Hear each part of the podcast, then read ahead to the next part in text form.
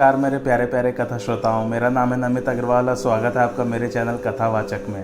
पिछली कथा में हमने पढ़ा था कि सुलोचना को जो है अपने पति मेघनाथ का सिर मिल गया था और वो अब जो है सती होने के लिए तैयार हैं। आइए, आगे आज की कथा आरंभ करते हैं। सिर को पाकर सुलोचना ने श्री रामचंद्र जी का चरण पकड़ लिया और बहुत प्रकार से विनती सुनाती हुई बोली, हे अवध नरेश, मेरे लिए आज के दिन आप युद्ध को त्याग दीजिए फिर वह विभीषण के चरणों को नमस्कार कर कहने लगी कि, हे रावण के भाई, आप मेरे पिता के समान हो, इस कुल की लज्जा और प्रशंसा आपको है। आप उलस्य मुनि के कुल के दीपक हो, इसी से श्री राम की समीपता पाए हो। पहले आपसे मोह के वश हो मैंने अनहित माना, परंतु अब ज्ञान होने पर आपके गुण को पहचान सकी हूँ। आप सुंदर कीर्ति और पुण्यशाली समाज सहित युग युग तक निष्कंटक राज्य करेंगे।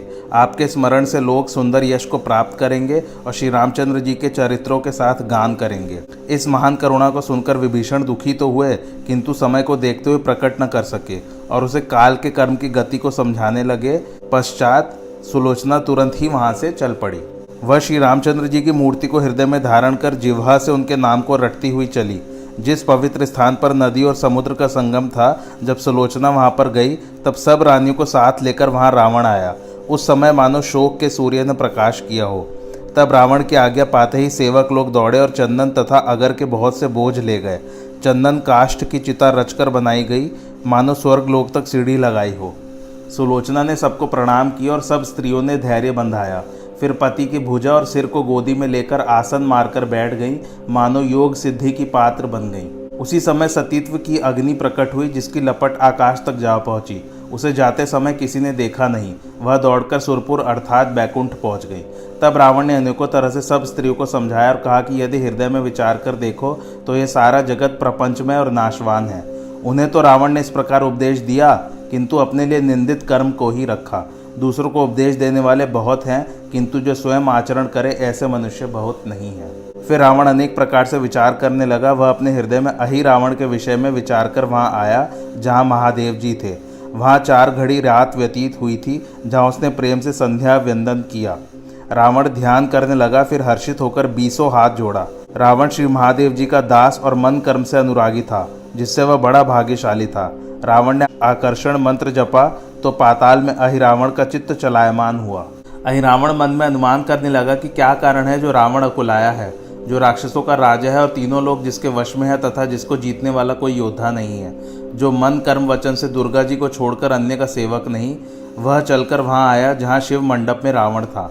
उसने रावण को सिर झुकाया तो रावण ने उसे अपने आसन पर बिठाया।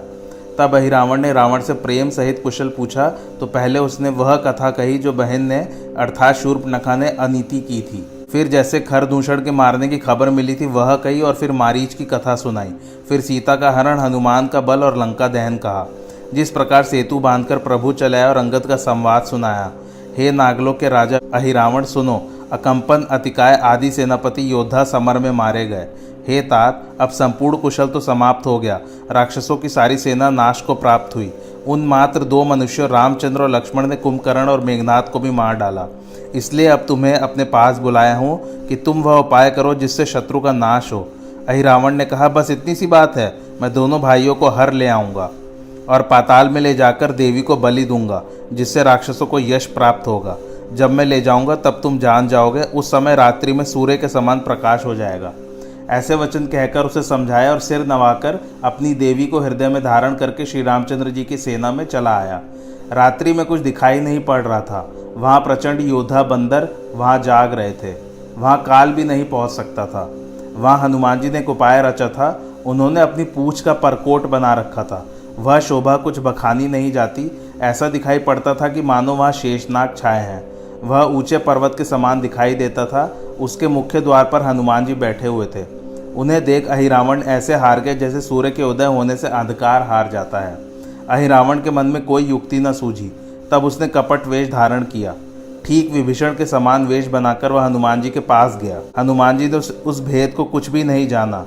वह दुष्ट विभीषण का वेश धारण कर गया। उसने हनुमान जी से कहा मैं श्री राम जी से आज्ञा लेकर संध्या करने गया था। देर हो गई है, इससे शीघ्रता पूर्वक जा रहा हूँ, जिसमें श्री राम जी क्रोध न करें। हनुमान जी ने उसकी बात को सत्य समझ लिया। चतुर कपटी की गति जानी नहीं जाती। इस प्रकार वह हनुमान जी की आज्ञा पाकर वहाँ गया, जहाँ लक्ष्मण और श्री राम जी दोनों विराजमान थे। वानरों के राजा सुग्रीव, जामवन, नल, नील बाली पुत्र बलवान, अंगद और सुषेण। वहाँ द्वित मयंद, वानरों के सेनापति गय, गवाक्ष आदि वीर, योद्धा, विभीषण सहित सभी रणधीर सोए हुए थे। उन सबके बीच में श्री राम, लक्ष्मण एक साथ सो रहे थे। रघुनाथ जी की बाई और लक्ष्मण जी के ऊपर श्री राम जी का हाथ था। लक्ष्मण जी के हृदय पर श्री राम जी का हाथ शोभायमान हो रहा था। श्री राम जी और लक्ष्मण जी के समीप सुंदर धनुष बाण सजावट के साथ रखा था। अहिरावण ने घनश्याम श्री राम जी का सुंदर स्वरूप देखकर मन में ही प्रणाम किया। उन कृपा सिंधु सेवकों के भवमोचन प्रभु को अहिरावण ने नेत्र भर देखा, फिर उसने हृदय में विचार किया कि रावण के अनुसार कार्य करूँ। उसने मोहन मंत्र से सबको मोहित कर दिया और स्वयं अदृश्य होकर प्रभु को लेकर चल दिया।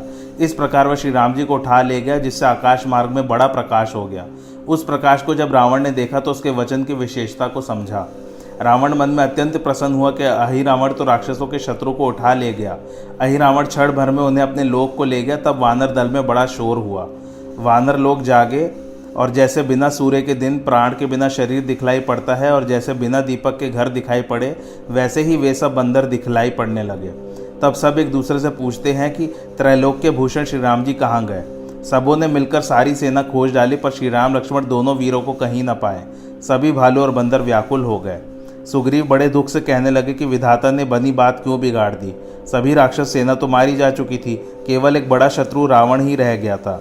सो भी श्री राम जी का बाढ़ लगने से न रह जाता हमारे समान कोई भी अभागा नहीं हुआ। यदि हम लोग कदाचित युद्ध में रावण को जीत भी लें तो हम सीता जी को क्या उत्तर देंगे? ऐसा जानकर सुग्रीव व्याकुल होकर पृथ्वी पर गिर पड़े। विभीषण की गति कहीं नहीं जाती। हनुमान जी तथा जामवंत के मन में बड़ा भारी दुख हुआ। उस रात्रि में अपार अंधकार था कहीं पर कुछ सूझ नहीं पड़ता था। फिर हनुमान जी ने सबसे कहा, मेरे मन में आश्चर्य होता है, कोई एक विभीषण के वेश में आया था। मैंने इसे स्वामी के पास जाते हुए देखा था। उसने पूछने पर बहुत अच्छे वचन कहे, पर मैं राक्षस के मन के कपट को न जान सका। इस बात को सुनते ही विभीषण ने कहा, अवधनाथ को अहिरावण पाताल में ले गया है। वह नागलोक में रहता है, मेरे शरीर के भेष में दूसरा नहीं हो सकता। वह महाबली अनेक माया जानता है, निश्चय ही उसे रावण ने भेजा होगा। तब जामवन ने कहा, हे हनुमान, सुनो, तुम्हारे बल को संसार जानता है। शीघ्रता से उपाय करो और कृपा सागर दोनों भाइयों को ले आओ। फिर व्याकुल होकर सुग्रीव बोले, हे तात हनुमान, सुनो जैसे तुम सीता की सुधी और संजीवनी बूटी लाए थे, वैसे ही दोनों भाइयों को ले आओ। यह सुनकर हनुमान जी ने कहा अच्छा चित्त को स्थिर रखना और सेना विचलित न होने पाए। अब तीनों लोग और चौदह भुवन में जहाँ कहीं भी प्रभु होंगे, उन्हें ले आऊँगा। आप शोक को त्याग दीजिए, अब आप सब लोग सजग रहिएगा। यदि काल भी चढ़ा है तो उससे भी लड़िएगा। ऐसा कह प्रलय काल के मेघ के समान गर्जना कर हनुमान जी चले। जाते हुए एक वृक्ष के नीचे पहुँचे तो वहाँ एक ग्रधनी ग्रध से ऐसा कह रही थी वह ग्रधनी गर्भिणी थी, जो अपने पति से कह रही थी कि तुम मनुष्य का मांस ले आओ, मैं उसे खाऊँगी तो मेरे हृदय को चैन मिलेगा। उसकी बात सुनकर गृध ने कहा अहिरावण राम जी को ले गया है। वह जाकर देवी को बलिदान देगा, वह मांस वहीं पाएगा जिसका बड़ा भाग्य होगा। किसी उपाय से मैं उसे ला दूँगा, ऐसा कहकर गृध ने अपनी स्त्री को बोध दिया। जब हनुमान जी ने समाचार सुन लिया, तब हृदय में रघुनाथ जी को सुमिरते हुए चले। हनुमान जी शीघ्र ही पाताल जा पहुँचे और अहिरावण के नगर में प्रवेश किए। वहाँ पर द्वारपाल मकर ध्वज नाम का बंदर था, जो बड़े क्रोध से डांटता हुआ हनुमान जी से बोला, तुझे डर नहीं लगता है? मेरा तिरस्कार कर रहा है। क्या मुझे नहीं जानता? मैं पवन सुत का बालक हूँ, जो स्वामी भक्त तथा काल के मुख को भी तोड़ने वाला हूँ।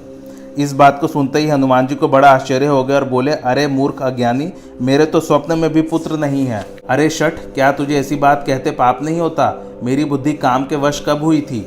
हे मूर्ख तू मेरा पुत्र किस कारण बनता है? यह कहते हुए तुझे लज्जा नहीं लगती?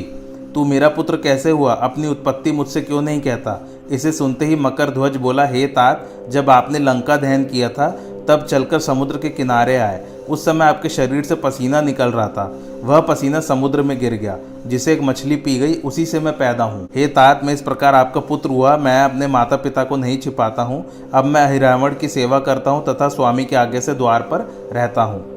हनुमान जी ने फिर सब बात पूछी कि, हे तात, तुमने सत्य कहा है। अब यह कहो कि अहि रावण राम और लक्ष्मण को हर कर ले आया सो वह क्या करता है? हे पुत्र, उस स्थान का नाम बताओ, मैं तुम्हारे स्वामी के पास जाना चाहता हूँ। मकर ध्वज ने कहा, हे पिताजी, मैं ये वृतांत तो नहीं जानता, किंतु मैंने कुछ सुना है। श्री रामचंद्र और लक्ष्मण को राक्षसों का स्वामी अहिरावण साथ लाया है, सो आज वह होम कर रहा है। शायद वह नागराज उन्हें देवी को बलि देगा। हे पिता, जो कुछ मैंने अपने कानों से सुना है, वह सब तुमको सुना दिया। किंतु आप जो जाने को कहते हैं, सो मैं जाने न दूँगा, क्योंकि स्वामी की अवज्ञा का अपयश न लूँगा। तब हनुमान जी उसे ढकेल कर चले तो मकर ध्वज ने जाना यह क्रोधित है। तब उसने हनुमान जी को घूसा मारा, फिर हनुमान जी ने भी उसे मारा। इस प्रकार एक एक को मारने लगे, दोनों समान बलि थे, कोई कम नहीं था। एक को एक नहीं हटा सकता, और हनुमान जी तथा मकरध्वज दोनों ही बड़े वीर थे। तब हनुमान जी ने अपने पुत्र को पूछ से बाँध लिया और विलंब न कर शीघ्रता से चले। और छोटा रूप धारण कर हवन घर देखा तो जीते हुए जीव गिने नहीं जाते। वहाँ देवी का मंडप था और रक्त के बहुत से घड़े रखे थे जिन्हें कौन कह सकता है। अनेक प्रकार के मेवा और पकवान लाकर देवी के स्थान में रखे हैं। वहाँ मालिन फूल लेकर आई तो पुष्प के मध्य में हनुमान जी घुस गए। हनुमान जी पुष्प से भी हल्के हो गए। मालिन उन्हीं पुष्पों को लेकर मंडप में आई। जब वे सब पुष्प देवी पर चढ़े, तब हनुमान जी विकट रूप धारण कर आगे खड़े हो गए। तब चरण स्पर्श करते ही देवी तो पृथ्वी में समा गई और हनुमान जी मुँह फैलाकर खड़े हो गए तो उनकी शोभा देखकर भय लगने लगा। दुष्ट राक्षस देवी को प्रकट हुआ देखकर मन में बड़े बड़े विचार करने लगे। वे कहने लगे कि आज देवी साक्षात प्रकट हुई और और अहिरावण बड़ा भाग्यशाली हुआ। प्रणाम करके फिर पूजा करते हैं और जो कुछ चढ़ाते हैं, वह हनुमान जी के मुख में जाता है। वहाँ कुछ भी सामग्री न बची। हनुमान जी ने सब खा डाला। जब उसने होम को सिद्ध हुआ जाना तो शीघ्र ही राम लक्ष्मण को वहाँ ले जाकर खड़ा कर दिया। राक्षसों ने हाथ में बहुत से हथियार लिए थे, कोई गदा और कोई धनुष बाढ़ धारण किए थे, कोई शक्ति, त्रिशूल और तलवार धारण किए थे। वे सब माया के बल में बड़े चतुर, बड़े भयंकर, मूर्ख और मांसाहारी थे। इस प्रकार सब योद्धा वहाँ रहते हुए रावण की आज्ञा पालन करते थे। फिर आज्ञा पाकर उन्होंने तलवार निकाले और प्रभु को मारने खड़े हुए। उस समय कोई कहता कि राजनीति के अनुसार तीन घड़ी की देर और करो। फिर ऐसा वचन सुनकर वे मूड बुद्धि वाले कहने लगे, अब तुम दोनों भाई रात के स्वप्न के समान हो। लक्ष्मण श्री राम जी का मुख देखते और श्री राम जी लक्ष्मण का मुख देखते। तब भगवान ने हंसकर मन में विचार किया कि सारा संसार तो मेरा नाम जपता है और यहाँ तो देवी रूप हनुमान विद्यमान है।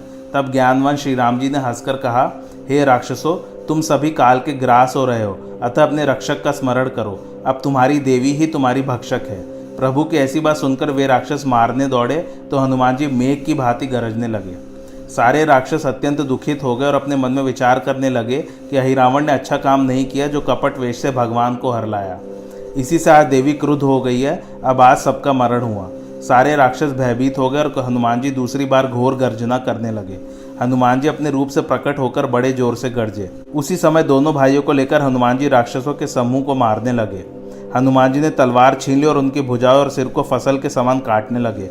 उन्होंने दुष्टों के दल को खंड खंड काटकर और पैर पकड़कर अग्नि में डाल दिया। इस प्रकार से उन्होंने सब राक्षसों को मार डाला। यह देख अहिरावण ने कहा, रे दष्ट बंदर, तुझे भय नहीं है? मुझ अहिरावण को नहीं जानता? जैसे तूने जम्बू माली और रावण के पुत्र बेचारे अक्षय कुमार को मार डाला है। हे हनुमान, मेरे वचनों का विश्वास कर, मैं काल नेमी के समान नहीं हूँ। ऐसा कहकर उसने हनुमान के वज्रव्रत शरीर पर तलवार का वार किया। तब उसी की तलवार लेकर हनुमान ने उसे मारा और सिर काटकर अग्नि में डाल दिया। तब हनुमान उस मस्तक से उसके यज्ञ की पूर्ण आहुति कर लक्ष्मण सहित भगवान को लेकर चले। तब मकर ध्वज ने प्रार्थना की तो हनुमान जी ने उसका बंधन खोलकर उसे राज्य दे दिया और कहा, हे प्यारे, तुम यहाँ का राज्य करो और मेरे स्वामी का सर्वदा भजन करो। ऐसा कहकर हनुमान जी अपनी सेना में आए जिन्हें देखकर सबने सुख पाया। दोनों भाइयों को देखकर सब प्रसन्न हो गए। सुग्रीव चरणों में सिर रखकर मिले, फिर विभीषण ने चरण स्पर्श किया। फिर जामवन, अंगद सहित रीछ और बंदर मिले, तब श्री रामचंद्र जी और श्री लक्ष्मण जी ने प्रिय वचन कहकर सबका सम्मान किया। फिर वे सब हनुमान से मिले और कहने लगे, हे तात, आपने सबके प्राण रख लिए। हे हनुमान, तुम्हारा यश तीनों लोकों में छा गया। प्रभु का यह वचन सुनकर हनुमान ने चरणों में सिर नवाया और कहा, हे स्वामी, सब आप ही ने किया है, मैं किस गिनती में हूँ? ऐसा सुनकर श्री रामचंद्र जी ने हनुमान जी को हृदय से लगा लिया। उस समय सैनिकों सहित श्री राम, लक्ष्मण दोनों भाई बड़े प्रसन्न हुए और जो सुख हुआ, उसे कैसे कहा जाए? देवतागण निर्भय हो प्रभु के गुणानुवाद गाते हुए उनकी आरती करके विनती सुनाने लगे। तब देवताओं की विनती अपने कानों से सुनकर श्री रामचंद्र जी बोले, हे देवगण, इसे ब्रह्मा ने अटल वर दे दिया था, इसी कारण से यह खेल बढ़ गया है। अन्यथा लक्ष्मण एक पल में समस्त राक्षसों के कुल का नाश कर देते, परंतु अब भी युद्ध में बड़ा खेल होगा। तुम सब चिंता त्याग कर उसे देखो। अब जो राक्षस शेष रह गए और वीरों में जिनकी भुजाओं की महानता है, उनको मैं बिना परिश्रम ही युद्ध में मार डालूँगा, ऐसा श्री रामचंद्र जी ने सबसे कहा।